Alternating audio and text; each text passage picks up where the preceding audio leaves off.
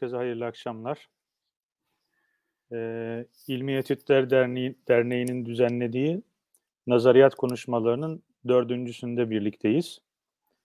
Nazariyat Konuşmaları, Nazariyat İslam Felsefe ve Bilim Tarihi Araştırmaları dergisinde çıkan bazı yazıları biraz daha gündeme getirmek üzere İlmiye Etütler Derneği tarafından planlanmış bir konuşma dizisi. Tabii bu konuşma dizisi ilk planlandığında pandemi koşulları yoktu. Dolayısıyla daha sık yapılması düşünülmüştü. Ama araya giren pandemi şartları bunu biraz seyretti açıkçası. Bugün dördüncüsü düzenleniyor bu konuşma serisinin. Daha önce İbrahim Halil Üçer, Ömer Türker ve Müstakim Arıcı hocaların Nazariyat dergisinde yayınlanan makaleleri bu konuşma serisi bağlamında tartışılmıştı. Kimi yüz yüze, kimisi böyle sanal ortamda. Bugün bu konuşma dizisinin dördüncüsünde Nazariyat dergisinin son sayısında yayınlanan Eşref Altaş hocamızın bir makalesi üzerine konuşacağız. Makalenin başlığı "Aklın imkanı ve sınırı, Fahreddin Râzi'ye göre genel ve özel metafizik bilginin imkanı". Bu makale bağlamında bu konuşmanın başlığı ise Râzi'nin Evleviyet metafiziği. Eşref hocamızı tanıtmaya çok fazla gerek yok. Sadece kurumsal kimliğini hatırlatalım. Eşref hocamız İstanbul Medeniyet Üniversitesi Edebiyat Fakültesi Felsefe Bölümünde İslam Felsefesi Bilim Dalı'nda, ana bilim dalında görev yapıyor. Râzi'nin özellikle Râzi üzerine çalışmalarıyla zaten pek çoğumuz tanıyoruz Eşref hocamızı. Râzi'nin El-Metâlib-ül-Âliye'nin baş taraflarında söylediği Tanrı'yı bilmek veya metafizik bilginin daha genel anlamıyla imkanı konusundaki o tartışmalı ifadeler veya dikkat çekici ifadeler diyelim. Eşref hocamızı bu makaleyi yazmaya sevk etmiş. Tabii makaleyi okuyanların da göreceği üzere makale bir başka makaleyle devam edeceği vaadiyle sona eriyor. Belki bu ikinci makalenin de ipuçlarını bu yazıda, bu konuşmada Eşref Hoca'dan alabiliriz. Ben moderatörlük hakkımı, sınırlarımı çok fazla zorlamadan sözü Eşref Hoca'mıza bırakıyorum. Ama şunu hatırlatayım, bu yayın YouTube'dan, Facebook'tan ve Twitter'dan aynı anda canlı olarak yayınlanıyor. Sorularınız olursa bunları yorum kısmına yazabilirsiniz. Bunları biz süremizin imkan verdiği ölçüde konuşmanın sonunda Eşref hocamıza ileteceğiz. Ve umarım pek çoğuna da cevap verme imkanımız olacak. Eşref hocam hoş geldiniz diyorum ve sözü size bırakıyorum. Teşekkür ederim Cüneyt hocam. Hoş bulduk. Siz bahsettiniz. Başından beri Râzi okuyanlar Metalib'in girişinde hem de Metalib'in mantık kısmında metafizik bilgiyle ilgili daima işte daha önceden mülakasta bir söze atıf yapar. İşte metafizik hakkında bilebileceğimiz nedir sorusuna genelde evle ve ahlak olan diye cevap verir. Dolayısıyla bunun yorumunun nasıl olacağı konusu tabii doğal olarak herkesi meşgul ettiği gibi Râzi ile uğraşan biri olarak beni de meşgul etti. Ben de meraklandım. Tam olarak Râzi ne söylüyor? Yani bu aslında evle ve ahlak biraz sonra üzerinde duracağım üzere aslında metafizikle ilgili iddiaları zayıflatan bir ifade. Dolayısıyla bunu nasıl yorumlamalıyız? Bunun ardına düştüm. Bunun ardına düşünce bir anlamda başka kavramlarla da karşılaştık. Daha önce de Cüveynî tarafından dile getirilen bir mücmel tarzda bilme bir şey var. Dolayısıyla ale sebilil icmal yani genel olarak bilmek diye ifade ettim bunu. Ya da ale sebilit tafsil, metafizik hakkında tafsili bir bilgiye ulaşabilir miyiz? Dolayısıyla bir başka kavram da bu oldu.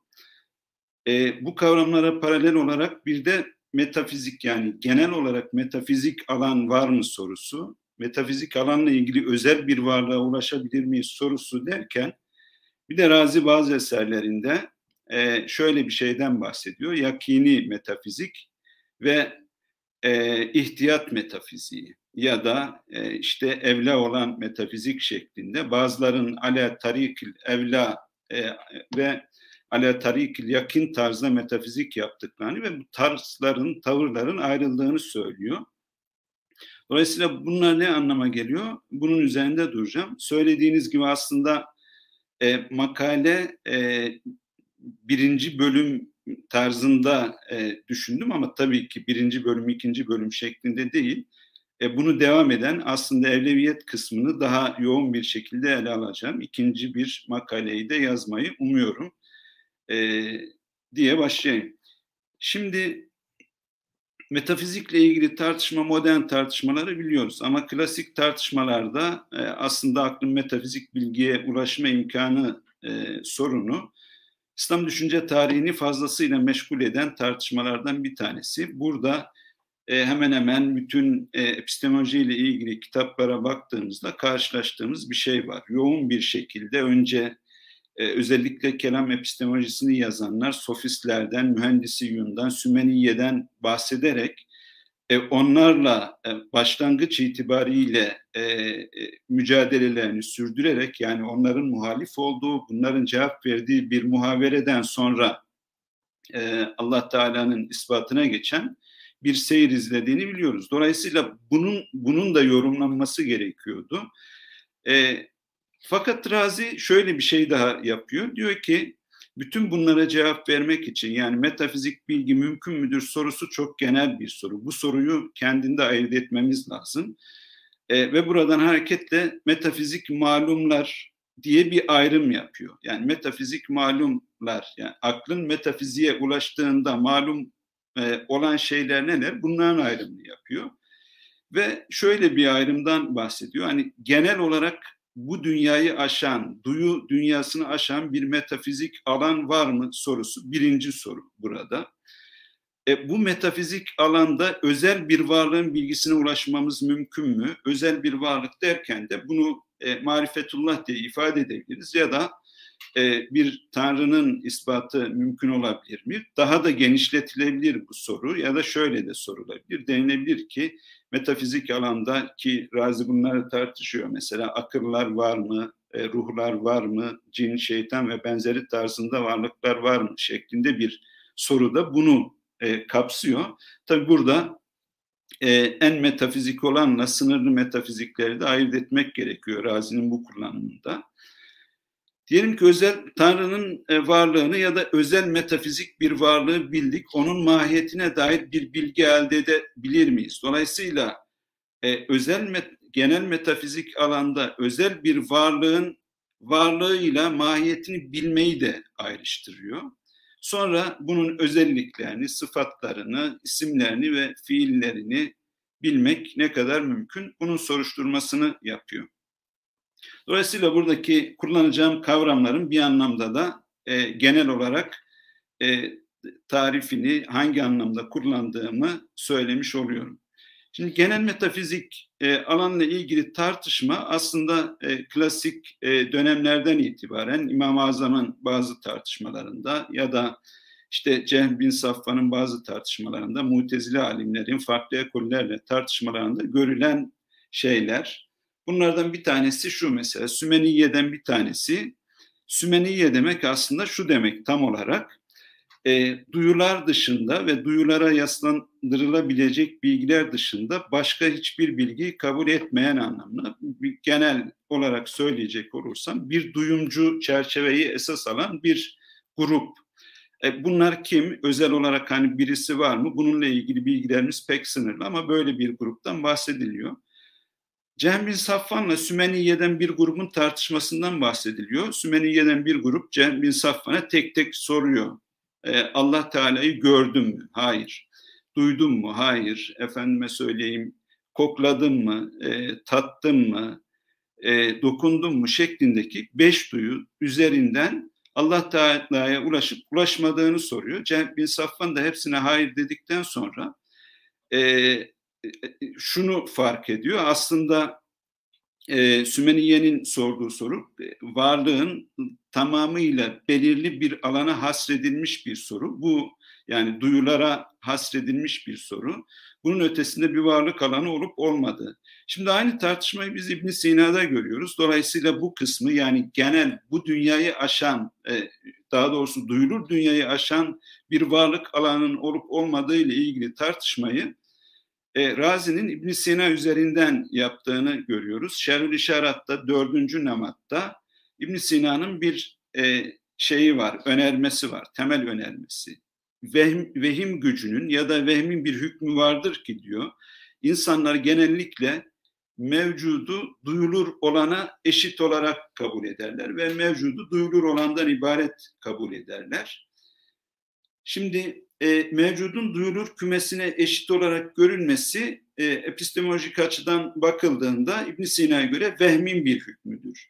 Çünkü vehim burada aslında mevcut mahsustur diye hüküm verdiğinde İbn Sina tam da bu hükmün kendisinden hareketle modern metafizik ispatlarında da kullanılan bir cümleyi hatırlatacak tarzda şunu söylüyor.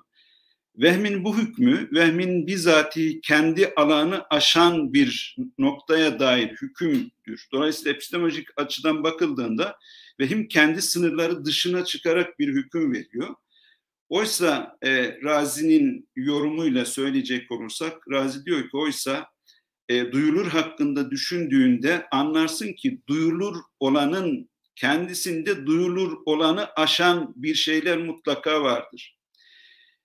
Peki bu ne? Yani aslında duyulur olan üzerinden gittiğimizde duyulur olanı aşan şey ne sorusu sorulduğunda İbn Sina metafizik alanı genellikle şey üzerinden ispat edecek. Burada Razi de onu takip ediyor.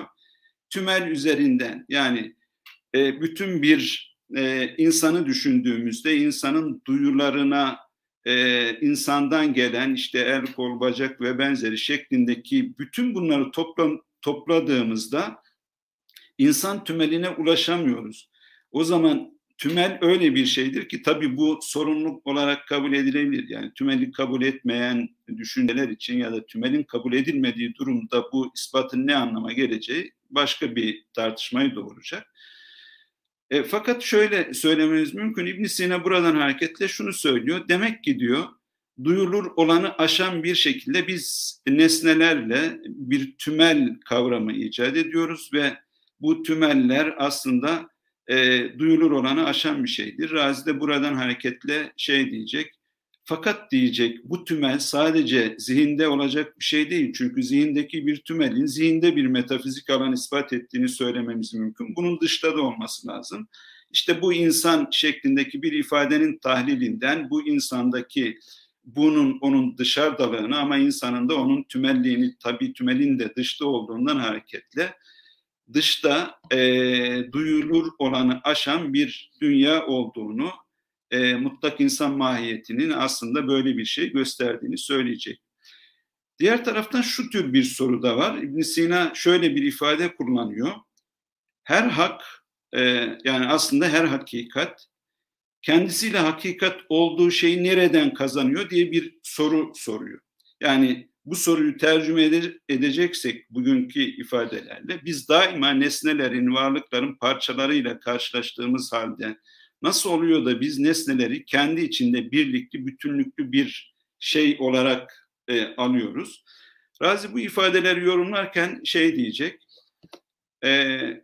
hani insan dıştaki bireyselleştirilmiş özelliklerinden soyutlanırsa, insana ait ve bütün insanların kendi gelip altına gireceği bir hakikatle karşılaşıyoruz. Tabii bu hakikatin kimden geldiği sorusu Kindi'den itibaren tartışılan bir şey İslam felsefesinde ve bu nesnelere o duyuda gördüğümüz parçalı yapıları bütünleyen bir varlığın esasında hakkın bizatihi kendisi olduğunu söyleyecekler. Bir başka ifadeyle öz olarak söyleyecek olursam, tabii Razi sadece bunu söylemiyor. Eğer idelerin varlığı kabul edilirse oradan hareketle efendime söyleyeyim kaba materyalizmin reddi anlamında işte aşk gibi duygulardan hareketle bir metafizik alanın, genel metafizik alanın ispat edilebileceği konusunda bir fikir ileri sürüyorlar. Fakat şimdi burada soru şu, şimdi biz nazarın metafizik hakkında bilgi verip vermediğini de sorabiliriz. Yani evet bu böyle ama metafizik eleştirenler metafizik konusunda duyulardan hareketle reddedenler temelde şunu söyleyecekler. İdraklerimiz aslında güvenilmez ya da idrakler, duyulardan gelen bilgiler temel olarak aldığımız zaman aklın bu zemin üzerine inşa ettikleri aslında duyu temelli bir şeydir. Dolayısıyla duyudan hareketle, akıldan hareketle ya da fıtrattan yani kendimizde bulduğumuz kavramlardan hareketle bir metafizik inşa edip edemeyeceğimiz sorusu hala burada duruyor. Dolayısıyla metafizik bilginin imkanına dönük eleştirileri de Râzî tek tek sıralıyor. Buradaki eleştirilerden bir tanesi Batınilerin eleştirisi. Batıniler temelde şunu söylüyor. Yani aklın metafiziğe ulaştırdığını söylüyoruz ama aklın o kadar farklı metafiziklere ulaştırdığını söylememiz mümkün ki ve ortada bir anlaşma olduğunu göremiyoruz. Dolayısıyla nazar yolu itibariyle böyle bir metafiziğe ulaşmak mümkün görünmüyor gibi. İkinci delil şu olabilir diyor Râzî. Yani metafiziğin, genel metafiziğin ispatına reddiye olarak bir delil şu olabilir. İnsan duyudan bilgi alıyor.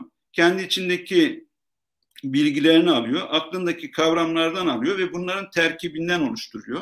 Ve aslında ama bunların hiçbirinde metafizik bir kavrayış görmüyoruz. Yani dolayısıyla bu tür bir açıdan baktığımızda da metafizik mümkün müdür sorusu hala burada duruyor.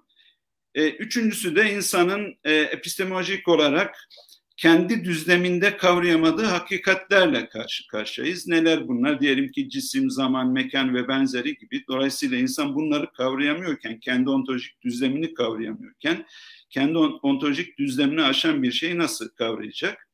Fakat Râzî'ye göre aslında bütün bunlar metafizik bilginin bir imkansızlığını değil, zorluğunu gösterir. Bunu Metâlib'in girişinde böyle söyleyecek. Çünkü insanlar farklı farklılar, metafizik bilginin dereceleri farklı, az önce söylediğim gibi malumlar farklı. Bütün bunlar göz önüne alındığında bir de metafizik hakkında test etme imkanı yok. Yani mugalatadan emin olunmama sorunu var.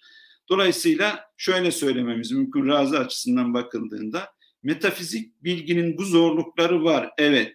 Ve buradan belki şöyle bir sorun ortaya çıkabilir. Standart hani bütün herkesin bir bilim gibi katılabileceği metafizik bilgi de mümkün, bir bilim türü olarak kurulması da mümkün olmayabilir. Ama bu yine de imkansızlığını göstermez.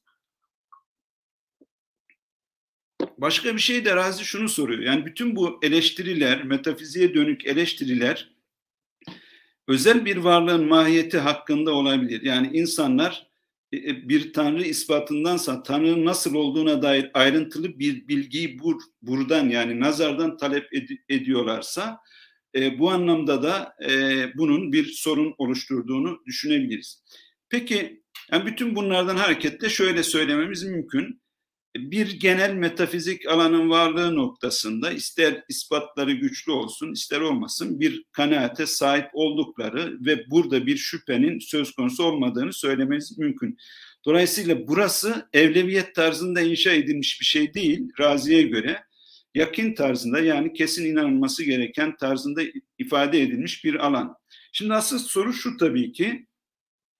Bu genel metafizik alanda özel bir metafizik varlığın bilgisine ulaşmamız mümkün mü?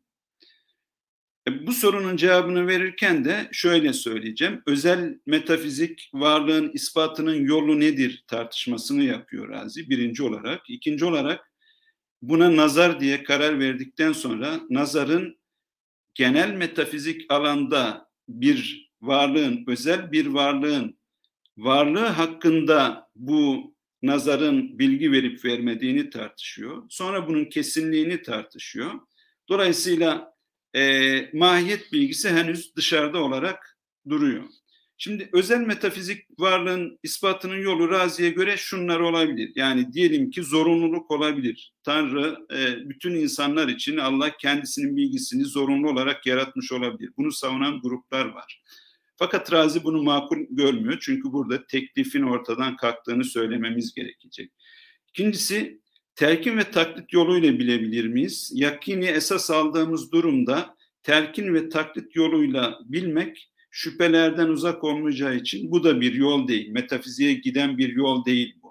Nakli delil de metafiziğe giden bir yol değil. Çünkü nakli delil nihayetinde bir döngüsellik oluşturacaktır metafizik bir varlığın ispatında. Mütevatir haberden böyle bir şey almak yine duyulara dayandığı için nihayetinde mütevatir haber söz konusu olamayacak. Geriye iki şey kalıyor. İlham ve tasfiye yoluyla nazar yolu. Bir de Batınilerin masum imam yolu. Batınilerin masum imam yolunu az önce söylediğim telkin, taklit ya da duyulara ya da habere irca ederek eleyebiliriz. Konumuz olmadığı için oraya girmeye gerek yok. Tasfiye yolu için de Râzi Metâlib'in hem mantık bölümünde hem efendime söyleyeyim Metâlib'in elimizde mevcut baskılarındaki bölümlerinde bir imkan olarak, bir yol olarak bunun bulunabileceğini söylüyor. Fakat şöyle bir şey söyleyecek. Tasfiye yolu kendisinden emin olunabilen bir yol değil ve herkes için uygun bir yol değil. Bu durumda standart bütün insanların aşağı yukarı katılabileceği tek bir yol kalıyor. O da aklımızla bir yolculuk yapma. Râzi şöyle söylüyor dolayısıyla ve burayı şey yapayım. Biz diyor eğer duyularımızın varlığına hükmetmediği bir, nefsimiz ve aklımızın doğuştan sahip olduğu yapısında bulmadığı, varlığına hükmetmediği bir mevcudu ispat etmek istiyorsak bunun için tek bir yol var. Akıl yolu. Peki şimdi sorumuz şu olabilir. Peki nazar ve istidlal bize bu metafizik alandaki bir varlığın bilgisini, varlık bilgisini ama mahiyet bilgisini değil, varlık bilgisini kesin olarak verebilir mi? Râzi burada bu sefer nazarın Tanrı'ya ulaşma yollarını tetkik etmeye başlıyor ve şöyle bir şey söylüyor. Hani burada iki şey var. Biz alem ve bu ikisinin den hareketle ulaşmaya çalışacağımız Allah Teala. Allah Teala'nın bizatihi kendisini ispat etmek istediğimiz için, yani illetin bizatihi kendisini, nedenin kendisini ispat etmek istediğimiz için nedenden malule giden bir yolu makul bulamayız. Malul illetten malulün, yani daha doğrusu şöyle söyleyeyim, bu ikisinin eşit olduğunu da söyleyemeyiz. Yani eşitten eşite giden bir yol da değil. Burada tek bir yol kalıyor. Malulden illete giden bir yol. Bu tam olarak şey olarak karşılanabilir mi? Yani ontolojik, kozmolojik deliller şeklinde karşılanabilir mi? Emin değilim. Fakat şöyle bir şey söyleyecek. Malulden illete giden yolu kullandığımızı varsayalım ki esasında Râzi'ye göre, Râzi İbn Sina'nın imkan delilinin de, hudus delilinin de temelde aslında malulden illete giden yollar olduğunu söylüyor. Malulden illete giden yollar olarak baktığımızda bunların bize ne bilgisi verdiği konusunu Râzi tartışıyor. Yani deliller ister hudus tarzında inşa edilmiş İslam dünyasındaki deliller olsun, ister imkan tarzında ispat edilmiş, inşa edilmiş deliller olsun. Bunlar bize temelde Râzi'ye göre varlık bilgisi veriyor. Yani özel bir varlığın varlığı bilgisini veriyor. Fakat şimdi bunu da biraz daha yakından bakacağız. Bu bilgi ne anlam ifade ediyor? Mahiyet bilgisini vermiyor. Çünkü Râzi burada temelde iki noktadan hareket ediyor.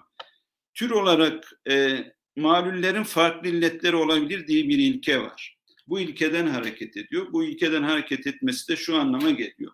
Yani bu dünyaya baktığımızda diyelim ki mülkiyet farklı yollardan elde edilebilir. Sıcaklık farklı illetlerin bir sonucu olabilir.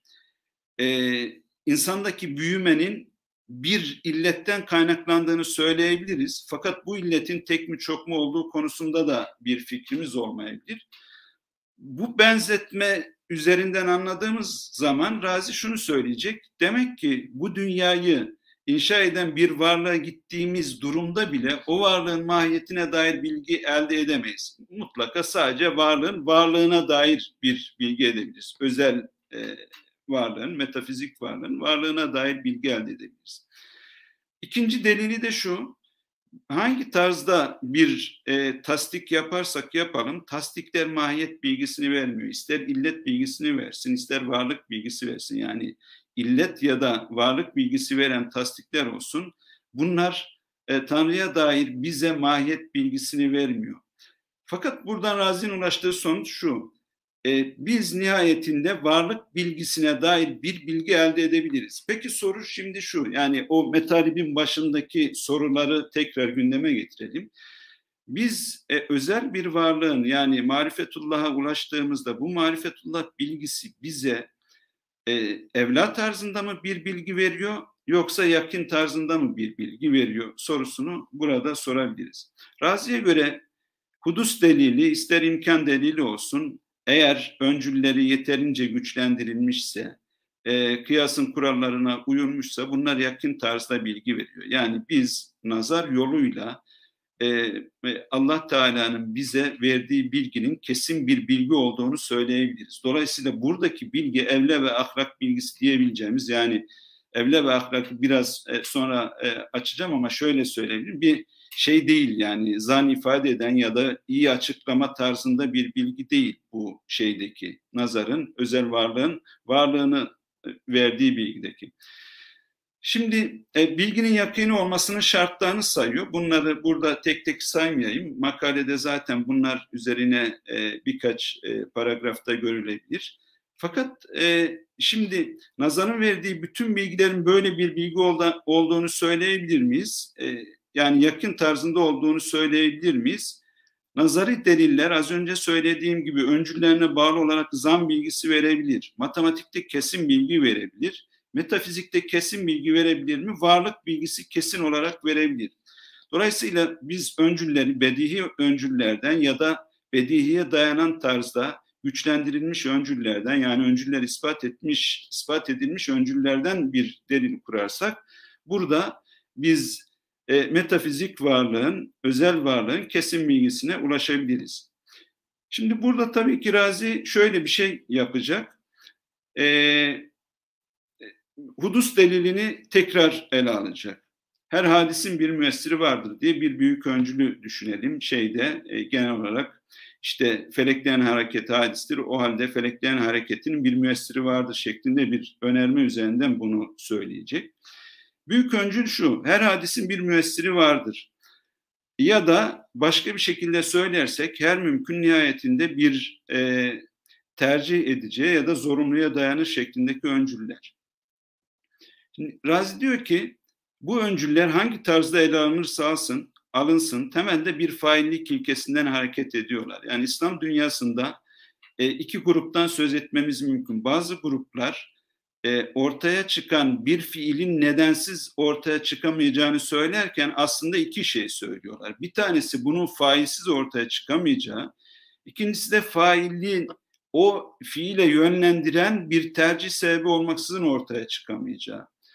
Ama ister iradeci tarzda olsun, yani Eşari gelenekte olduğu gibi ya da daha başka geleneklerde olduğu gibi iradeci tarzda bir metafizik kurgulansın, isterse zorunlulukçu tarzda kurgulansın, isterse Mutezile'nin söylediği gibi bir nedene bağlı olarak tercih etme mevzusu kurgulansın.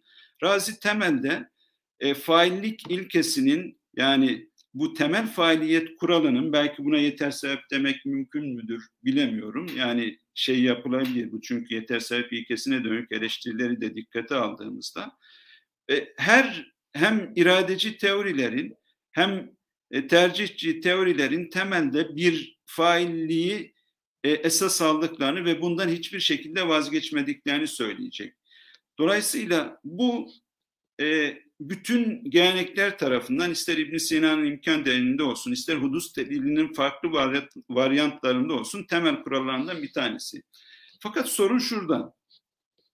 Şimdi bunun ispatında Râzî İslam dünyasında farklı tarzların olduğunu söylüyor. Yani bu faaliyetin ispatında ya da büyük öncülün ispatında. Bir tanesine şu diyor, büyük öncülü bedihi olan bir delil. Bedihi olan bir delili Kâbi'ye naklediyor ama aslında bugün modern hudus delillerinde de büyük bir grup bu büyük öncülün yani temel failiyetin bedihi tarzda, sezgisel bir tarzda ispat edildiğini söyleyecekler. Yani bu şu demek, her hadisin bir muhtisi vardır, öncülü bedihi olarak bilinir. Bu bedihi olarak bilinmesini de temelde şuna dayandırıyorlar. Bir ispat yapmamış bir çocuğun bile kendi yiyeceği ya da dolabından bir şey alındığında onun gelip bunu kim yaptı şeklinde bir soru sormasından hareketle bunu söylüyorlar. Fakat Râzî'nin buna bir itirazı var. Yani bu bedihi olarak bilinemez. Özellikle hudus söz konusu olduğunda. Çünkü biz bir hadisin yakın zamanda mı uzak zamanda mı olduğuna dair bir hükmümüz yok. Dahası akıl benzer bir şekilde aslında malzemesiz de bir yaratma yapmayacağını sezebilir. Bir başka şekilde söyleyecek olursak biz eş zamanlı bir hadisin varlığından, daha doğrusu hadisin eş zamanlı bir yaratıcısından bahsedebiliriz. Ama kimse uzak bir zamandaki ya da vehimsel bir boşluğun ötesindeki bir yaratıcının hadisi ortaya çıkardığı konusunda bir bedihi olarak bir fikre varamayabiliriz. Dolayısıyla Râzî'ye göre her hadisin bir muhtisi vardır şeklindeki büyük öncülün bedihi olarak ispat edilmesi zor görünüyor. Bu öncülün tabii başka problemleri de var. Biraz sonra onlara da birkaç kelimeyle değineceğim. İkincisi bu büyük öncülü ispat eden, yani bu büyük öncülün mükteseb olduğunu söyleyen Mutezili gelenek var. İşte Ebu Ali, Ebu Haşim, Kadı Abdülcebbar gibi isimler veriyor Râzî. Ve diyor ki bu isimler, bu büyük öncülü yani her hadisin bir muhtisi vardır öncülünü insan fiillerinden hareketle ispat ediyorlar. İnsan fiillerinden hareketli ispat nasıl oluyor? Şöyle oluyor. Diyor ki biz kendimize baktığımızda biz burada bizatihi kendi yaptığımız fiilin kendimiz tarafından inşa edildiğini biliyoruz. Fakat Râzî diyor ki bu mutezili bir öncül, yani bunu bilmiyoruz gerçekte. Biz kendi fiillerimizi kendi yaptığımız konusunda mutezili doktrini kabul edersek evet doğru, ama Eşari doktrini kabul edersek bunun doğru olmayacağını söyleyebiliriz. Dolayısıyla Mutezile kendi insan anlayışından, insan fiillerinin yaratıcısı insandır anlayışından hareketle bir ispat yapıyor. Dolayısıyla bu ispatı kabul etmek gerekmiyor. İkinci olarak Râzî, bu klasik anlamda hudus delili diyeceğim buna, klasik hudus delilinin bir gaybin şahide kıyası olarak inşa edildiğini düşünüyor ve şöyle söylüyor. Asıl burada kulun kendi fiilini ihdas etmesi, alem, işte hüküm muhtise ihtiyaç duymak, illette hudus. Dolayısıyla insan kendi fiillerindeki durumu, buradaki kendi pozisyonundaki durumu bizatihi Allah Teala'nın da benzer şekilde yarattığına dair gaybi şahide kıyası olarak inşa ediyor. Râzî'ye göre tam işte evla dediği şey bu bir anlamda. Evlanın bir ideolojik rolü de zannediyorum Râzî açısından bu. Mutezile'nin bu dünyaya dair olan hem ahlaki düzlemi hem fiil düzlemini metafizik aleme taşıması noktasında bunun ancak bir gaybin şahide kıyası olduğu, biz Cüveynî'nin eleştirilerinden de biliyoruz. Yani gaybin şahide kıyasında birçok zorluk var. Bu anlamda yani bu dünyayı metafizik alana taşıma noktasında illet birliği yok, hakikat birliği yok, şart birliği yok, istiklal birliği yok ve benzeri. Her şeyden önce kelamcıların kabul ettiği sert bir ontolojik mübayenet var. Bütün bunlar nasıl aşılıp da hudus delilinin bu tarzdaki büyük bir öncülün ispatından Tanrı'nın fiillerinin, daha doğrusu buradaki fiillerin bir Tanrı tarafından yaratıldığını söylemek zor. Dolayısıyla Râzî klasik hudus deliline başka eleştiriler de yöneltecek ve kendisi yeni bir delil inşa edecek. Yani klasik hudus delilinin başka zaafları da var. Onları da birkaç kelimeyle söyleyeyim. Şimdi diyelim ki böyle bir hudus delilinin bize tam olarak nasıl bir varlık, ya daha doğrusu nihai bir varlık ispat etmediğini söylüyor Râzî. Çünkü böyle bir hudus delili nihayetinde her hadisin bir muhtisi vardır şeklindeki ispattan hareketle aslında yakın nedenleri ispat ettiğini ama bizim aradığımız anlamda, yani o da bir yakın neden ama tam anlamıyla Tanrı'nın ispatını vermediğini söyleyecek. Çünkü bunu şuradan anlıyoruz. Mesela bu alemi yaratan hadisi yaratan muhdisin nihai bir varlık olup olmadığı konusu burada ispat edilemiyor Râzi'ye göre. Onun için Râzî diyor ki kelamcılar bu delili kullandıklarında nihai anlamda bir tanrı değil bir yaratıcı, ama bu yaratıcının mesela faal akıl gibi, yani Allah Teala'dan sonraki mertebelerde ortaya çıkmış ya da başka örneklerde Hint dünyasında olduğu gibi alt mertebelerde ortaya çıkmış sonraki bir faili muhtarı ispat ettiği konusunda bir eminliğimiz yok. Onun için kelamcılar bu delilin bu kısmına güvenemedikleri için tekrar bir kadim varlığın ispatını buna eklemek durumunda kalıyorlar. Onun için Râzî dolayısıyla bu hem klasik hudus delilinin öncülleyen ispat tarzını hem klasik hudus delilini değiştirerek yeni bir delil ortaya koyuyor. Bu delile de şu adı veriyor. Büyük öncülü imkan fikri üzerine oturan, küçük öncülü imkanı hudusa ekleyen bir delil. Delili şöyle: zatı gereği mümkün olan her şeyin zorunlu bir faili vardır. Her hadis zatı gereği mümkündür. O halde her hadisin zorunlu bir faili vardır. Şimdi aslında dikkat dersek birinci büyük öncülü Râzî'nin değiştirdiğini ve İbn Sinacı bir çerçeveyi buraya aldığını görüyoruz. Bunu alırken temel kaygısı az önce söylediğim kaygı. Çünkü zaten hudus delilinde şöyle bir problem de vardı. İbn Sinacı metafizik devreye girdikten sonra hudus delilindeki bütün varlığı hadis kırma durumu ortadan kalktı. Yani şöyle bir ilke getirildi. Her hadisin, daha doğrusu nasıl ifade edeyim, hadisle kadim arasında mümkünle kadim arasındaki karşıtlık giderildi. Hadis ve kadim tam karşıtlardı ama mümkün dediğimizde kadim bir mümkün tasarlanabiliyordu. Her kadim ve her mümkün kadim değil ama bir mümkün var ki kadim olabilir tarzında İbn Sinacı ilkeden hareketle söylüyorum. Dolayısıyla klasik hudus delili İbn Sina'nın bu getirdiği yeni ontolojik anlayışı da karşılayamaz bir duruma geldi. Çünkü İbn Sina diyordu ki hadis olmayan ama mümkün olan bir kadim varlık olabilir. Şimdi bu durumda Râzî bu eleştiriden de kaçınmak için şöyle bir operasyon yapmış oluyor. Zatı gereği mümkünü zorunluya rapt ederek bir anlamda zatı gereği mümkün olan her şeyin zorunlu bir faili vardır diyerek o ara nedenleri devreden çıkarmış oluyor. Çünkü biz imkan delilinin bu öncünün ispatında biliyoruz ki mümkünün bizatihi kendisinden, tanımından hareketle onun bir mutlaka hakikatin değişmediği durumda, yani mümkünün tanımı değişmediği müddetçe bir zorunluya muhtaç olacaktır. İkincisi, zorunlu bir varlığa dayandırıldığında da bu zorunlunun nihai varlık olduğunu iddia edebiliriz.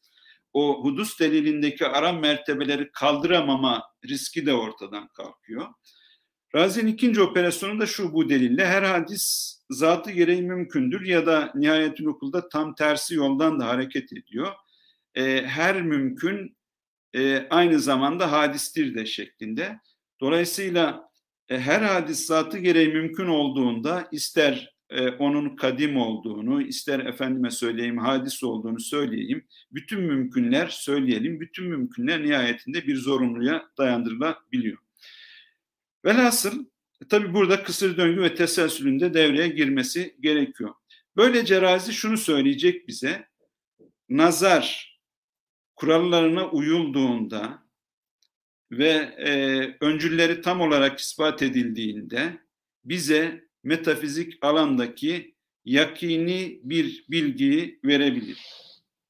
Şimdi soru şu: bundan sonra diyelim ki bir varlığın var olduğunu ispat ettik. Bundan sonrası ne olacak?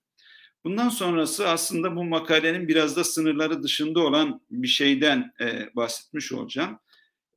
O da evleviyet metafiziği dediğimiz şey. Aslında tam da Râzî'nin Metâlib'in girişinde bahsettiği o evle ve ahlakın devreye girdiği nokta.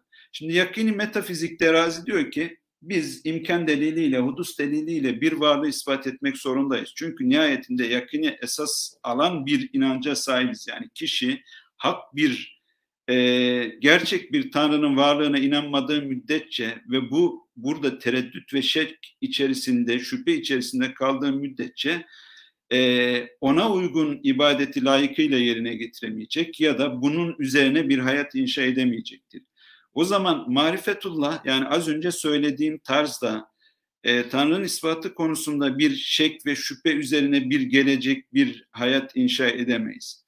Dolayısıyla yapmamız gereken şey şu: marifetullah hakkında zannı aşan, az önce söylediğimiz tarzda kesin bir bilgiye ulaşmamız gerekir ve bunu da Râzî açıkçası ister hudus deliliyle, ister imkan deliliyle bunun sağlandığını söylüyor. Fakat şöyle söyleyecek, tabii Metâlib'in devamını okuduğumuz zaman Râzî hiçbir zaman insanın bu şüphelerden çok da arınmasının o kadar da kolay olmayacağını ifade edecek. Şimdi yakini metafizik konusunun burada tamamlandığını düşünürsek evleviyet konusuna geldiğimizde şöyle bir şey söylememiz gerekiyor. Evleviyet metafiziği dediğimiz şey nedir? Birincisi el-evla diye karşımıza çıkan ifadenin üç tarzda yorumu var. Bir ontolojik yorumu var, bir epistemolojik yorumu var, bir de mantıktaki yorumu var. Bunlar üzerinden öncelikle evleviyetin ne olduğunu ifade edeyim, sonra birkaç örnekle durumu açıklığa kavuşturayım. Şimdi ontolojik evleviyet fikri esasında bizi ilgilendirmese de evleviyetin anlaşılması için bu önemli. Biz şimdi varlıktaki modaliteleri göz önüne aldığımızda, yani varlığın temelde üç tarzda olduğunu söylüyoruz. Mümkün, zorunlu ve imkansız tarzında. İmkansız ve zorunlu bir şey ya vardır ya yoktur şeklinde de ifade ettiğimiz bir şey. Mümkün de varlığa da yokluğa da muhtemel olan, daha doğrusu bir illet nedeniyle varlığa da yokluğa da gelen şey anlamında. Şimdi Râzî şunu soruyor: mümkün sınırından çıkan, zorunluluğa gitmeyen ya da imkansızlığa gitmeyen ara dereceler ortaya koyabilir miyiz? Mesela Râzî diyor ki, mesela filozoflar şeylerin, izafetlerin öteki varlıklara göre daha zayıf olduğunu söylüyorlar. Mesela ses ortaya çıktığında yokluğa koşan bir şey esasında. Zaman ortaya çıktığında yokluğa doğru koşan bir şey. Dolayısıyla varlıkta şöyle mertebeler var mıdır?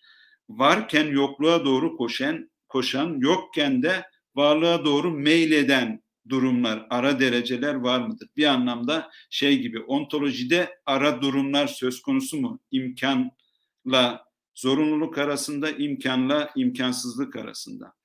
Râzî bunu uzun uzadıya tartışıyor. Yani bu ele alınmayı gerektirecek bir şey hakikaten. Çünkü bir şey ya vardır ya yokturun ötesinde eğer bu tür bir ara pozisyonlar ya da kendiliğinden yokluğa doğru koşan, kendiliğinden varlığa doğru koşan şeyler ortaya koyduğumuz durumda bu Râzî'ye göre bir taraftan sofistik bir tavır, bir taraftan da nedenleri, yani nedenselliği ortadan kaldıran bir tavır olacak.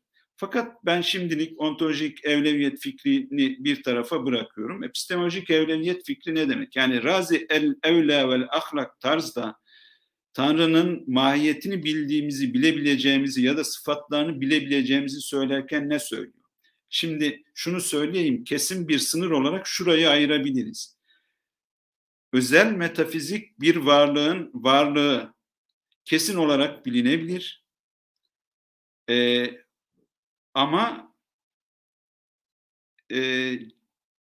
bu özel metafizik varlığın mahiyeti kesin olarak bilinemez. Ahlak diye ifade edilen, elyak diye ifade edilen, eşbah diye ifade edilen ya da evla diye ifade edilen 4-5 farklı terim kullandığını görüyoruz Râzî'nin burada.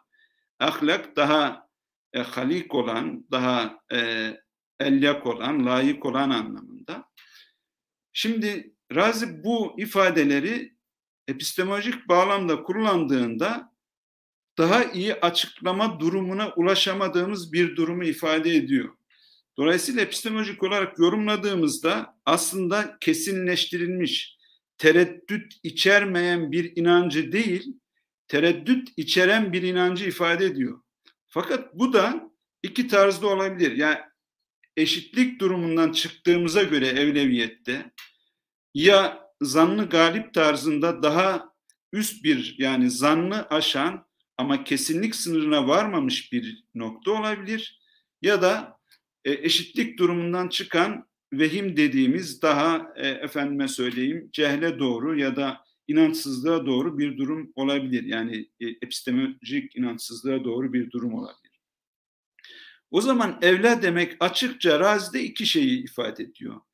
Metafiziğe dair bazı bilgilerimiz evla ve ahlak tarzında olabilir mi sorusu, metafizikte her noktada kesinliğe ulaşamıyoruz.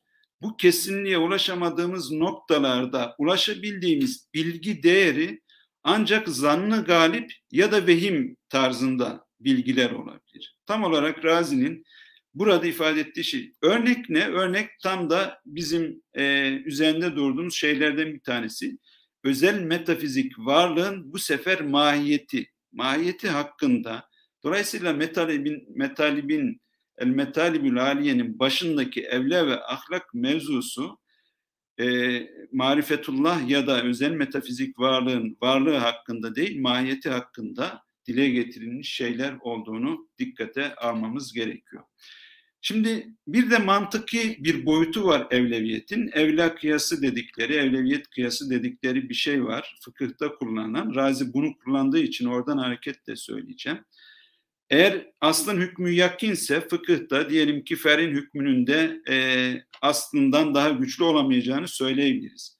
Ama aslın hükmü ile ferin hükmü arasında bu tür bir eşitlik durumunda ya da benzerlik durumunda şöyle üç ihtimal ortaya çıkacaktır. Aslın hükmü ya güçlü olacaktır. Buna celli kıyas dedikleri bir şey var. Yani anne babaya öf demiyorsak hayli daha büyük eziyetleri yapamayacağımız anlamında. Ya eşit olduğunu söyleyebiliriz. Yani yetim malına yememek, yakmamak eşit tarzda bir hüküm olacaktır. Ya da şaraba, hamra nispetle nebizin hükmünde olduğu gibi daha alt düzeyde olacaktır. Şimdi Râzî tam da buradan hareketle bu tarzdaki kıyasların, yani metafiziğe dair verdiğimiz kıyasların, evle ve ahlak tarzındaki kıyasların hükmünü sorguluyor. Bir örneği Mutezile'den hareketle verebiliriz. Mutezile'den hareketle diyor ki mesela Mutezile sıfatların bir mevsuf ya da mahal gerektireceğini fakat Tanrı'nın bir mahal olmadığından hareketle sıfatların ona verilmesiyle mevsufun sıfatlara ilişmesi noktasındaki bir tercih yapamadıkları için burada evlalık sorunu ortaya çıktığı için sıfatları Tanrı'ya vermekten vazgeçtiler. Dolayısıyla bu Râzî'ye göre ancak bir benzetmeden hareketle Tanrı hakkında verilmiş hükümlerden bir tanesi. Bir örnekte İbn Sina'dan örneği var. Diyor ki İbn Sina eğer kavramların cevher olsalardı manevi varlıklar oldukları için akletmeye daha layık olduklarını söyleyecek. Yani Râzî benzetmeyi biraz daha ileri götürüp şöyle diyecek. Sıcaklık eğer cevher olsaydı ateş tarzında olacaktı. Râzî'ye göre bu benzetmeden hareketle ortaya konulmuş bir delil. Burada ayrıntıları bir tarafa bırakacak olursam şöyle söylemem mümkün olabilir. Râzî diyecek ki bu ancak benzerliklerden iki şeyin eşitliğine varmak. Ama normalde kıyasta, yani mantıki kıyasta bizim benzerliklerden hüküm verdiğimiz bir durum yok. Özellikle ikinci şekildeki şekli dikkate alırsak yaptığımız şey şu aslında: bir kıyasın öncülüğünün niteliğinin ötekinden farklı olması gerekiyor. Mutlaka bir tanesinin olumlu, bir tanesinin olumsuz olması ya da dolayısıyla bu farklılık korunduğu müddetçe ancak ikinci şekli kullanabiliriz. Evla kıyası, özellikle metafizikte kullanılan evla kıyası bu anlamda bir benzetmeden hareket ediyor. Fakat ilginç noktalardan bir tanesinin şu olduğunu söylemem gerekiyor.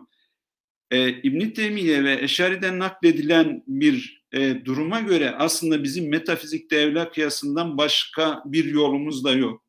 Yani velev'l-müslül-âlâ ayetinden hareketle bizdeki mükemmelliklerin hayli hayli Tanrı'da bulunduğunu, bizdeki eksikliklerin Tanrı'dan hayli hayli uzak olduğu anlamında bu hayli hayli diye ifade ettiğim aslında tam da evla kıyasını belirtmek üzere kullanıyor. Dolayısıyla İbn-i Teymiye diyor ki Selef, Ahmed İbn Hanbel, Selef de bu kıyası kullanarak metafizik hakkında bilgi ediniyorlardı ve Kur'an-ı Kerim'in yolu da bu. Fakat Râzî burada birkaç eleştiri yöneltiyor. Yani evla kıyasının bu evleviyet diye ifade ettiğim duruma birkaç şey yöneltiyor, eleştiri yöneltiyor. Bu eleştirilerden bir tanesi az önce söylediğim şey. İkinci şeklin analizi, kıyastaki. Bir tanesi sinhiyet eleştirisi, benzerlik eleştirisi. Yani sıcaklıkla ateş arasındaki ilişkinin bir benzerlik üzerinden kurulmasının eleştirisi. Bir tanesi delil yoksa onun ifade ettiği şeyin de yokluğu üzerinden bir eleştirisi. Birkaç örnek verip bitireyim. Şimdi örneklerden bir tanesi şu. Diyor ki biz itkandan hareketle, evrendeki düzenden, ihkamdan hareket ediyoruz ve diyoruz ki bu alemin bu kadar mükemmel olması bize saninin ilmini gösterir. Ve bazı durumlarda bu mükemmellikten hareketle saninin ilmine de değil bizatihi kendisine gidiyoruz. Yani burada bu kadar mükemmel bir alem varsa bu bilinçli bir yapının ürünüdür, bilinçli bir varlığın ürünüdür diyoruz. Râzî'ye göre problem şu, Allah'ın alim olduğuna alemin itkanından, düzenliğinden delil getiriyoruz. Güzel. Ama bu delil doğrudan Tanrı'nın alim olduğunu göstermiyor. Sadece bu alemi var eden bir şey varsa onun bilgili olduğunu gösterebilir. Yani o ara varlıklar var mı yok mu mevzusu hala tüketilebilir bir şey değil bu açıdan bakıldığında.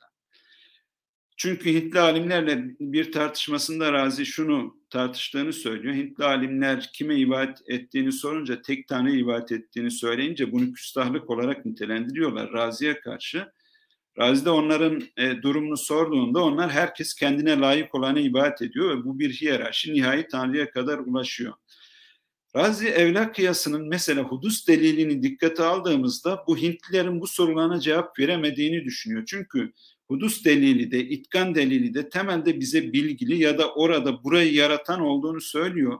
Ama bunun nihai olup olmadığını söylüyor. Şimdi Râzî evlâ kıyasının bunlar tarafından şöyle işletildiğini düşünüyor. Bir ustura kuralı olarak biz burayı yaratan varlığı bulduktan sonra öteki varlıkların da varlıklarına bir delil olmadığına göre ve bu durumda ara mertebeleri çoğaltmak da gerekmediğine göre ustura kuralı gibi işleterek evla kuralını aslında bizim ulaştığımız Tanrı'nın nihai Tanrı olarak kabul edilebileceğini söyleyebildiğimizi ifade ediyor. Ama şunu da söylüyor. Bu işte tam olarak evla ve ahlak tarzındaki bir bilgidir. Zannı galip tarzındaki bir bilgidir. Râzî'nin buradaki örnekleri çok. Yani başka ubudiyete uygulanan örnekler var. Efendime söyleyeyim bu evleviyetin en az Tanrı'nın hakikatine ispatı vacibin belirli türlerine az önce söylediğim gibi hudusa sıfatların nasıl ispat edilebileceğine, selbi sıfatların sayısına, icabi sıfatların sayısına, ondan sonra ilim sıfatının ortaya konulmasına, felekler dünyasına, İbn Sina'nın mesela felekler dünyasını ispatının da bir evla kıyası olduğunu söyleyecek. Yani burada hareketler nefisten ortaya çıkıyorsa gökteki hareketler de evleviyetle nefisten ortaya çıkar gibi. Tabii ki İbn Sina'nın ispatı bu kadar şey değil, yani nasıl söyleyeyim, bu kadar hızlandırılabilecek bir şey değil. Fakat sonuç olarak şunu söylemem mümkün. Bu evla iddiası Razi'nin bütün metafizini kapsayan bir iddia olarak durmuyor. Sadece Tanrı'nın mahiyeti ve Tanrı'nın mahiyetini ne uygulayabileceğimiz sıfatlar ve ispatı vacibin bazı deliller için bu evleviyeti uygulayabileceğimiz anlamına geliyor. Dolayısıyla Râzî buradan hani bütünüyle şüpheci bir tarzda inşa etmek doğru olmayacak. Peki bu evleviyet kıyasının nihai olarak şunu söyleyeyim. Evleviyet metafiziğinin ideolojik rolü ne diye sorarsanız, yani orada da birkaç şey söylemek, daha doğrusu ön tahminleri yapmak mümkün olabilir. Her şeyden önce bu evleviyet az önce söylediğim gibi Mutezile'nin buraya ait ahlaki düzlemi metafizik düzleme taşımasına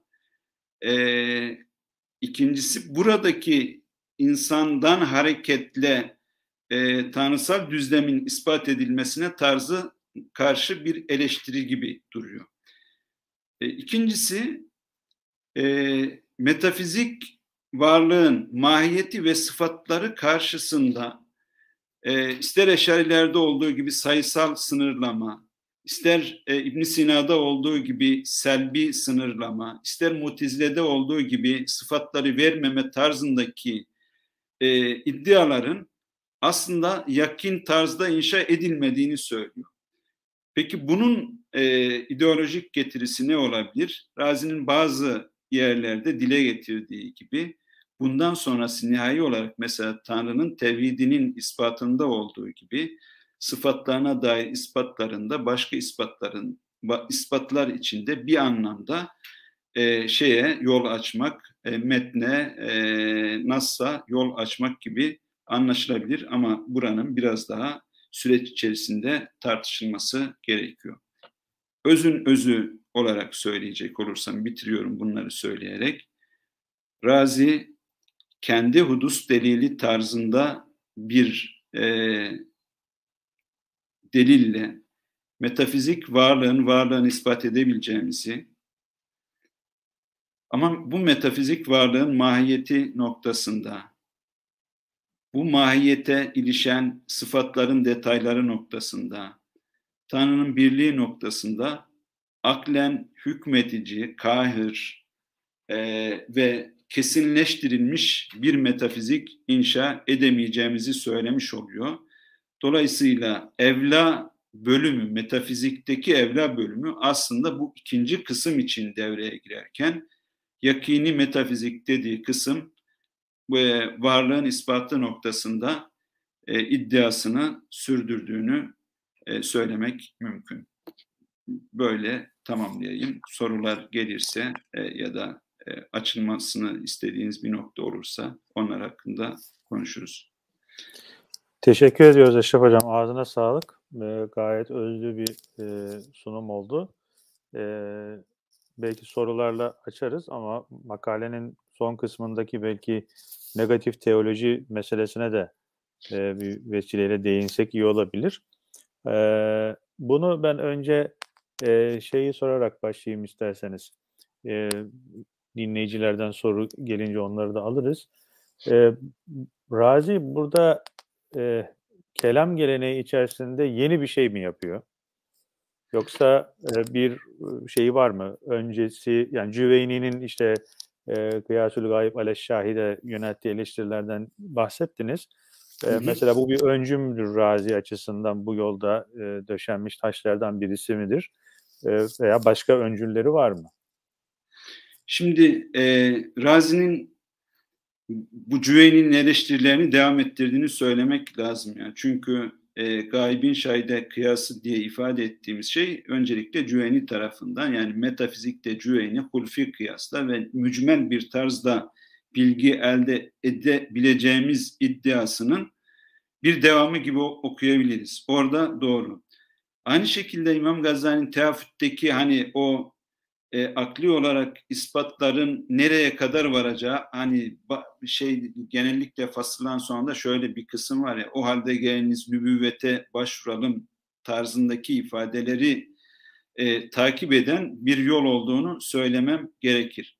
Bu itibarla metafizik hakkında kelam geleneği, yani o aşırı iddiasına rağmen, çünkü kelamın temel iddiası metafizik varlık hakkındaki bilginin nazardan doğacağı ve bütün iddiası da bu. Şimdi bu iddia üzerinden baktığımızda bu yaklaşımın zayıflatıcı bir yaklaşım olduğunu söylememiz lazım. Ama bunun eşari tarzda bir metafizik inşası için zayıflatıcı bir yaklaşım görünmüyor gibi. Daha çok Mutezile tarzdaki o gaybin şahide kıyasını mutlaka. Çünkü Mutezile temelde şöyle hareket edecek. İşte bir hudus deliliyle faili ispat ettikten sonra işte buradaki düzenden hareketle bu failin canlı olduğuna, alim olduğuna, kadir olduğuna tek tek sıfatları da silsile halinde bu gaybin şahide kıyası tarzından üretecek. Dolayısıyla anladığım kadarıyla bu tarzda bütünüyle metafizik alanın ve metafizik alandaki o hem de buradan yukarıya yöneltilmiş o husun kubut teorisiyle, aslah teorisiyle yukarıya taşınmış bir düzlemin akli olarak inşa edilemeyeceğiyle ilgili bir sorgulama gibi görünüyor bu bir tarafıyla. Yani bu Evleviyet tam olarak aslında ideolojik rolünün böyle olduğunu söylememiz lazım. Mutezile aslında bu kadar Razi'nin aklında bu kadar güçlü bir meydan okuyucu grup mu? Evet, kesinlikle. Yani bütün eserlerde görebileceğimiz şeylerden. Kendi döneminde de herhalde bir şey var, bir meydan okuma var değil mi? Hem şeyler var. Yani bizatihi canlı yaşayan bir gruptan bahsetmek mümkün. Fakat Razi'nin yaptığı yeni şey ne diye sorarsak, yani bu açıdan bakıldığında Cüveynî'nin Mutezile karşısında, İmam Gazali'nin felsefe karşısındaki tavrını devam ettirdiğini söylememiz mümkün. Yaptığı yeni şey ne? Yaptığı yeni şey esasında İbn Sina'nın mümkün kadim tarzında bir varlığın olabileceği, yani metafiziğin, daha doğrusu varlığın yeniden bölümlenmesi, zorunlu ve mümkün. Dolayısıyla mümkün kadimle çelişen bir şey olmuyor. Mümkün kadimler olabiliyor şeklindeki yeni metafiziğinin bir tehdit oluşturduğunu, aslında daha doğrusu bir imkan oluşturduğunu, hudus delilinin de zaafını ortaya çıkardığını düşünüyor. Çünkü az önce söylediğim tarzda hudus delili bir varlığı ispat ediyor, fakat onun nihai bir varlık olduğunu ispat edemediğini düşünüyor Razi. Hocam yani tam bundan bahsederken bir soru var, bunun içine dahil edilebilir. Yani hudusu eleştirirken bunun bütün hepsini imkan deliline mi devrediyor bütün delili diye bir soru geldi. Buna ekleyebiliriz belki.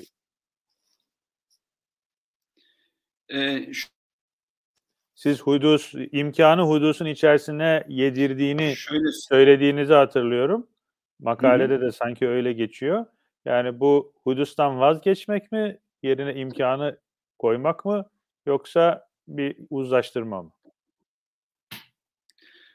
Aslında şöyle hocam, Razi'nin kendi ifadesiyle söyleyecek olursam, klasik hudus delilinden vazgeçmek, imkan deliline tam olarak gitmemek, imkanı hudusa zammeden, Razi tam olarak böyle söylüyor. İmkanı hudusa zammeden, ekleyen bir delil bu diyor. Yani hudus delilinin ana yapısını. Çünkü Razi şöyle bir şey düşünüyor. Anladığım kadarıyla yani her mümkün hadistir Nihayetü'l-Ukul'deki ve sonrasındaki her hadis mümkündür şeklindeki öncüller ispat ederken şöyle bir şey yapıyor. İmkanla hudus eşitleyen bir yol uyguluyor birincisi. İkincisi de mümkünün İbn Sina'nın söylediği gibi bizatihi mümkün tanımından çıkarılmadığını düşünüyor. Aslında dış dünyanın gözleminden, mütegayyirattan çıkarıldığını düşünüyor. Yani hani İbn Sina'nın delili imkan kavramının tahlilinden mi çıkıyor sorusuna Razi hayır diyor. İmkan kavramının tahlilinden çıkmıyor. İmkan fikrini de biz nihayetinde hudusa dair, yani dış dünyadaki değişime dair gözlemden türettiğimizi söylüyor. Tabii burada Razi'nin hani öncül anlayışıyla ilgili bazı problemler var. Fakat tam olarak zammetmek dediği şey bu. Çünkü Her iki noktada da şöyle bir ifade kullanıyor. Mümkünün tanımını verdikten sonra bizim hudusla kastettiğimiz de bu diyor. Birincisi bu. İkincisi Kadı Abdülcebbar'ların yani Ebu Haşim'in söylediği gelenekte bir şey vardı. İllete ihtiyacın kaynağı ne sorusuna illete ihtiyacın kaynağının hudus olduğunu söylüyorlardı. Fakat Razi'nin tahlillerine göre hudus aslında illet malul ilişkisinden ve yaratılmadan sonra ortaya çıkan bir tahlil neticesindeki ulaştığımız bir kavram. İmkanın daha mahiyete bağlı olarak anlaşıldığı durumda imkan üzerinden yani illetin imkan olduğu üzerinden yapılacak bir tahlilin daha doğru olduğunu söylüyor. Böylece şöyle söylememiz lazım nihai olarak. Razi hudus delilinin klasik formundan vazgeçiyor. Yeni formu imkan fikrini hudusa ekleyen bir delil olarak ifade ediyor. Bu Razi'den sonra çok yaygın yani Amidi'de de böyle kullanılıyor artık. Mevakıfın birçok şeyinde de delillerinde de farklı delillerinde de böyle kullanmaya başlıyor. Bu dediğim gibi o hudusun klasik şeylerinden vazgeçmek anlamına geliyor. Ama İbn Sina'nın imkan delilinin eleştirisi de var Razi'de. Dolayısıyla bunun bir imkan delili olduğunu söylememiz doğru değil. Yani dolayısıyla Mutezili şeyi de meydan okumayı da dikkate alarak ve Cüveynî'nin eleştirilerinden hareketle Razi kelam geleneğinde yeni bir şey yapıyor. Bu, evet aslında varlık mahiyet ve delille birlikte hem de Tanrı'nın bir metafizik bilginin imkanı ile ilgili. Evet. Bunu söyleyebiliriz. Bu konuda peki eserlerinde yani kariyeri boyunca bu tutumu gösterdiğini söyleyebilir miyiz? Yoksa hani Metalib işte son büyük eseri orada şöyle çok daha hocam, açık bir şekilde var. Şimdi El-İşare'deki delilin ne olduğunu hatırlamıyorum ama Nihayetü'l-Ukul'den itibaren yani Nihayetü'l-Ukul Razi'nin erken eserlerinden bir tanesi. Nihayetü'l-Ukul'den itibaren Razi sürekli bu şeyin farkında yani Metalib'in 4. cildinde de diğer eserlerde de klasik hudus delilindense bu delili kullanmaya yeğliyor. Ama bu delilin tam şeyi yazılmış değil. Yani ben de çünkü doğrudan delil üzerine odaklanmadığım için delilin öncülleri hudusla mümkün eşitlemenin yolu. Çünkü bir şey görüyorum. Şöyle bir sorun var. Şimdi Metalip'teki versiyonda her hadis mümkündür diyor. Fakat bunun bu öncülü ters çevirdiğimizde şöyle söyleyemiyoruz. Her mümkün hadistir diyemiyoruz. Fakat şeyde her mümkün hadistir diyor Nihayetü'l-Ukul'da. Yani mantıksal olarak yüklemin de tümel bir niceliğe sahip olduğunu söylüyor. Bunu nasıl ifade ediyor bilmiyorum. Ya da şeyi tekrar ediyor. Yani hadis eşittir efendime söyleyeyim mümkün şeklinde bir tekrar ediyor. Hocam burada bir de Razi'ye yönelik Sufiler tarafından yöneltilen eleştiriler vardır malum. Çok erken dönemden itibaren ve bunu işte Razi'nin nazar ve istidlal yoluyla Tanrı'nın bilgisine ulaşılamayacağına kail olması na dayandırırlar. Ama sizin makaleniz burada bir ayrım yapıyor ve diyorsunuz ki Tanrı'nın varlığının ispatlanacağı konusunda Razi hiç bir zaman taviz vermedi. Hatta bunu güçlendirdi. İşte imkan delilini de devreye sokarak. Ama mahiyetinin bilinemeyeceği noktasında o konuda da görüşünde bir değişiklik yok anladığım kadarıyla. Evet. Bunu da bir değerlendirsek bu eleştirileri. Hocam şimdi şöyle söyleyeyim. Aslında bu tam da işin nirengi noktası. Şimdi Razi şunu söylüyor. Diyor ki metafizik bilgiye dönük her eleştiri esasında mahiyetin bilinmesine dönük bir eleştiri. Dolayısıyla mahiyeti bilemeyiz. İslam dünyasında baskın tavır olduğu söylenebilir. Yani Tanrı'nın mahiyetini bilme iddiasında olan birkaç isim var. Bunlar makalede geçiyor. Fakat gelen en büyük bir kısmı Tanrı'nın mahiyetini bilemeyeceğimiz konusunda bir fikre sahip. Bu şu anlama geliyor. Nereden bilemiyoruz? Râzî 3 gerekçe söylüyor. Bir, filozofların gerekçesi. Filozofların gerekçesinden hareket ettiğimizde Tanrı'nın mahiyetini bilemeyiz. Şu demek. Çünkü mahiyet bilgisi nihayetinde bir suret bilgisi olacaksa Tanrı'nın suretinin zihinde hasımından söz edemeyiz. İkincisi, sufilerden hareketle ortaya konulan bir eleştiri. Sufiler de şöyle söyleyecekler. Mahiyete dair bilgi bir tasallut bilgisidir. Yani bir bilgi bildiği şey üzerinde hükümrandır. Bu söz konusu olamaz. İkincisi de sınırsız bir varlık, sınırlı bir varlık ihata edemez. Kelamcıların bilinemeyeceği iddiası da şu.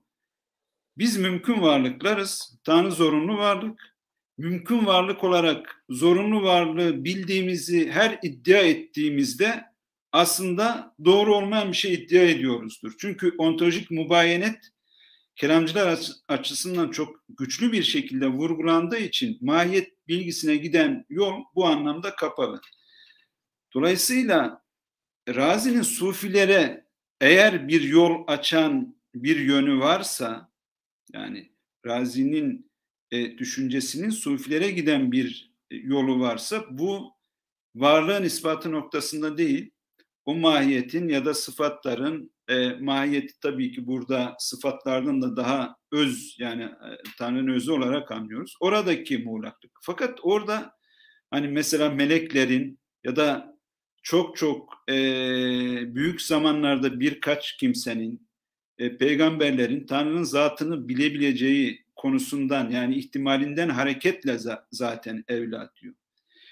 Bu ne anlama geliyor? Tabii makalenin son kısmındaki aslında şey buydu, tartışma buydu. Negatif teoloji mesela. Negatif teoloji dediğim kısım buydu. O da şöyle söyleyeyim, Tanrı'nın zatını bilememek, mahiyetini bilememek ne anlama geliyor sorusunun farklı yorumları var. Bu yorumlardan bir tanesi mesela agnostik yorum olabilir. Yani öyle karıştıranlar çok mesela. Tanrı'nın varlığını bilmekle mahiyetini bilmek arasındaki ayrımı yapamadığı için agnostik olduğunu söyleyenler var. Bunun bir ateist yorum olduğunu söyleyenler olacak. Tanrı'nın zatı hakkında olumsuz konuşabiliriz, olumlu konuşamayız ya da olumlu konuşmalarımız onun mahiyetini ifade etmez. Fakat biz dini gelenekte hem de Râzî geleneğinde şöyle bir şey. Ne zaman evle ve ahlaktan bahsediyorsa Râzî, devamında hayret ve dehşetten bahsediyor. Yani insanın metafizik varlığın azameti karşısındaki varlığın artık varlığı değil, mahiyetine ve sıfatlarına dönük bir şeyden konuşuyoruz demektir. Onun karşısında hayret içerisinde olduğumuzu söylüyor. Bu da tam olarak aslında benim tespitimin bir anlamda doğruluğunu gösteren şeylerden bir tanesi.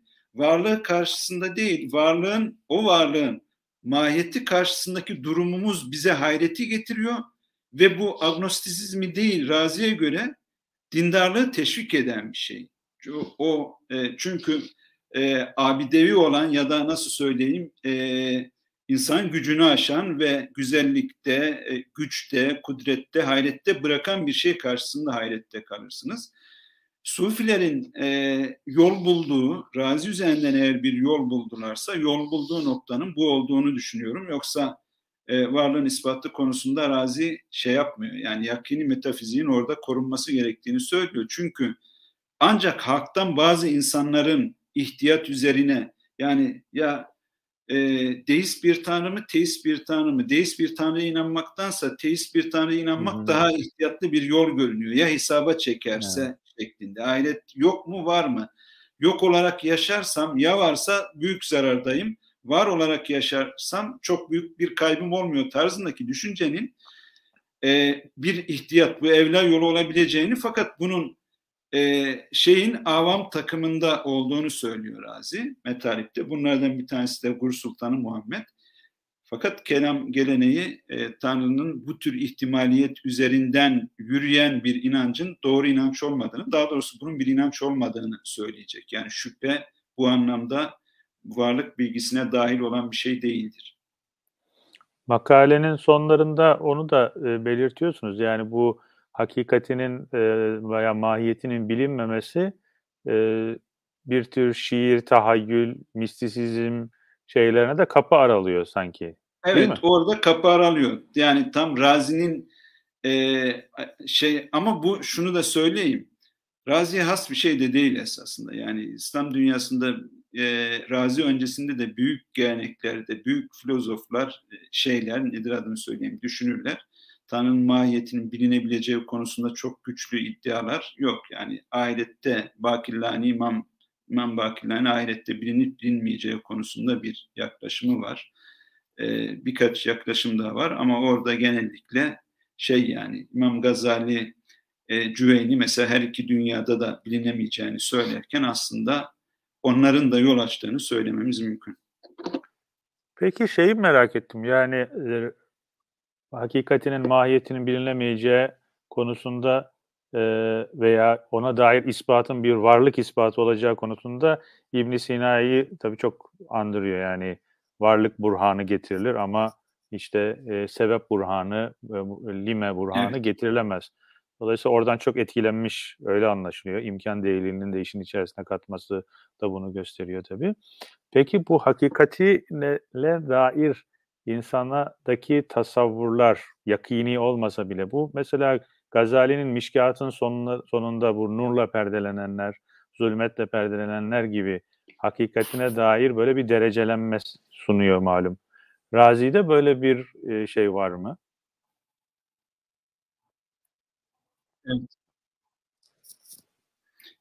Evet. Şöyle söyleyeyim. İmam Râzî Mişkât'ı okumuş ve bunu bazı yerlerde değerlendiriyor. Özellikle Câmiül Ulûm'da Mişkât'tan büyük alıntılar yapıyor.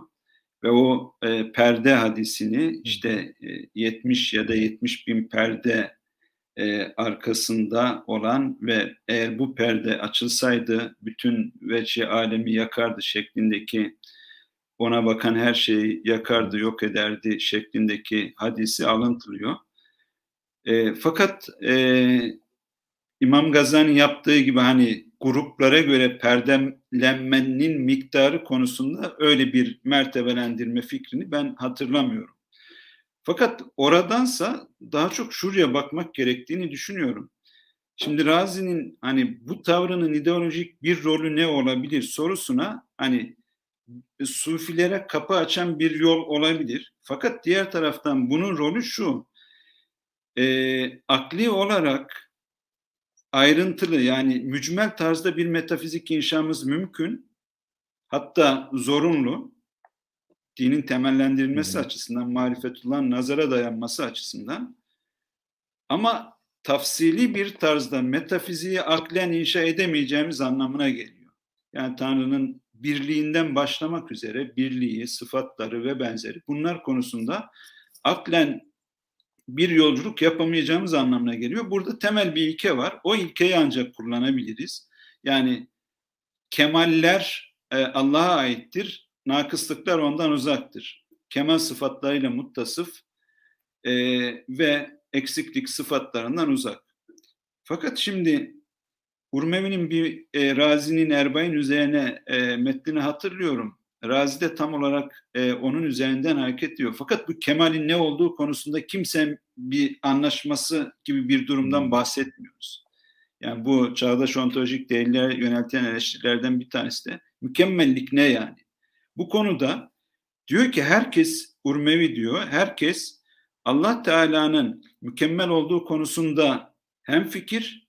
Fakat mesela Allah Teala'nın özellikle Kur'an-ı Kerim'de geçen ifadelerden hareket edersek haberi sıfatları ona dayandırmak mı mükemmellik, dayandırmamak mı? Bu konuda bir tartışma var. Dolayısıyla buradaki alan bir tür şeye dönüşüyor tekrar. O yakinden uzaklaşan bir tavra dönüşüyor. Onun için de Nas'tan hareket ettiğimiz durumda ki durum buysa akıldan hareket ettiğimizde, yani Tanrı'nın detaylı ayrıntılı bir tanımının, ayrıntılı sıfatların verilmesinin zorluğu burada zannediyorum. Râzî'nin dikkat çektiği nokta burası. Yoksa hani o perdelenmelerle ilgili doğrudan bir şey hatırlamıyorum. Mişkâtü'l-Envar'ı ama şey yapmış, okumuş ve orayı kullanıyor. Câmi'l-Ulûm'de de kullanıyor. Eyvallah. Hocam bir de şeyi merak ettim. Burada giriş kısmında mühendisiyundan bahsediyor Râzî. Bu yani geometriciler değil mi? Öyle tercüme ediyor. Daha geniş anlamıyla belki matematikçiler. Bununla ilgili bir zihninde özel bir isim veya bir grup var mı? Yoksa bu tarihsel bir anlatının aktarımı mı? Hocam bu ifade Cüveynî'de de rastladım. Yani bu mühendisiyun ifadesi. Şimdi bu grupların kimler olduğuna dair çok açık bir şey ben araştırmalarımdan bilmiyorum. Yani Sümeniyye grubu, Sofistler grubu, mühendisiyun grubu şeklindeki grupların temsilcileri İslam dünyasında kim açık olarak bilmiyorum. Atıflar da hep muğlak. Daima genel fikirlere atıf yapılıyor. Yani sofistler derken bir grup var da ya da antik dönemdeki eleştiriler bir grup halinde ortaya konuluyor da ve o eleştiriler İslam dünyasında da devam ediyormuş gibi mi? Bunun hakkında açık bir fikrim yok. Yani ben bununla ilgili birkaç şeye de eğildim. Özel bir isim hatırlamıyorum. Fakat Sümeniyye diye bir grup var belli ki. Yani özellikle Hint dünyasından etkilenen ve oranın iddialarını, o antik dünyanın bütün gelenekleri içerisinde İslam dünyasında yayan bir grup belli ki var. Fakat bunların da hani çok özel bir isim olarak hatırlamıyorum. Belki o Sasani İmparatorluğundan kalan grupların iddiaları ile Sümeniyye'nin bazı iddiaları örtüşebilir. Berahime bağlamında da örtüşebilir. Tabii Sümeniyye'nin eleştirdiği, İslam dünyasındaki eleştirdiği noktalardan bir tanesi de haberin bir değer ifade edip etmediği. Dolayısıyla o açıdan fıkıhta ve diğer bilimlerde de çok yıkıcı bir rol oynuyor. Sadece burada hani rasyonalist bilgiyi reddetmesi bağlamında değil. O anlamda haberi, bilgileri reddetmesi, dolayısıyla dini açıdan gelen haberlerin anlamının ne olduğu konusunda da yıkıcı bir rol oynuyor. O açıdan Sümeniyye önemli. Dolayısıyla Sümeniyye hem dinin naslar üzerinden temellendirilmesi noktasında hem rasyonalist bir şekilde temellendirilmesi noktasında öteki rolünde. Mühendisiyun ise rasyonel bilgiyi kabul ediyor, duyumların bilgisini kabul ediyor ama rasyonel bilgiyi sadece matematik alanında kabul ettiği söyleniyor. Ama mühendisiyun da çok açık değil. Yani burada belki hani canlı kanlı şahıslar olarak görebileceğimiz grup öyle görünüyor ki Sümeniyye. Tabii yani hani bununla ilgili kimler bunlar? Bununla ilgili özel bir araştırma yapmak gerekiyor gibi. Râzî'nin İbn-i Heysem'i falan atıf yaptığını biliyoruz. Öyle bir ihtimal olabilir mi? Yoksa? Evet, doğru. İbn-i Heysem'e atıf yapıyor. Fakat İbn-i Heysem'in bu tür bir iddiası olup olmadığını test etmek gerekiyor. Onu bilmiyorum açıkçası. Yani İbn-i Heysem rasyonel bir bilgiyi reddediyor mu? Yani o biraz şey olabilir. Farklı bir nokta olabilir. Bir de bu genel metafizik, özel metafizik ayrımı, bu yani icmal, tafsil kavramlarından hareketle sizin çıkarttığınız, Râzî'den çıkarttığınız bir şey mi? Evet, yani şöyle, daha önce söyledim, Cüveynî'de el-mücmele, yani biz mücmel tarzda bilebiliriz diyordu. Aynı ifadeler alesebilil icmal tarzında Râzî'de geçiyor. Dolayısıyla İcmal tarzdaki şey şunu kastediyorum. Yani materyalist mi, yoksa materyalist bir dünyanın ya da salt anlamda buraya ait duyuları aşan bir dünyanın varlığına genel metafizik diyorum. Çünkü İbn Sina'da önce şunu ispat ediyor şeye girerken, varlık ve illetleri bahsine girerken. Evet. Burayı aşan, mahsusu aşan bir dünya var mı? Ben ona genel metafizik dedim. Yani diyelim ki orayı ispat edebiliriz. Orada anlamlar olabilir. Orada sadece tümeller olabilir. özel biri olmayabilir. O anlamıyla, dolayısıyla genel metafizik derken kastettiğim bu dünyanın duyulurun ötesinde bir dünya olabileceği, özel metafizik derken de, özel metafizik bir varlık derken de o genel dünya içerisinde bir fert ya da bir kişi ya da bir ilke olarak bir varlığın olup olmayacağı. Dolayısıyla şeyden o alesebilir icmal ya da el mücmele ve alesebilir tafsil, tafsilden çıkarıyorum. Zaten hani o genel metafizik, özel metafizik, özel metafiziğin özelini bilmek tarzındaki Razi'nin başlangıçta metafizik malumları ayrıştırmasının anlamı da o olsa gerek. Yani insanın aklın imkanı ve sınırı derken de kastettiğim o. İnsan nereye kadar gidebiliyor, nerede duruyor onu ayırt etmek açısından.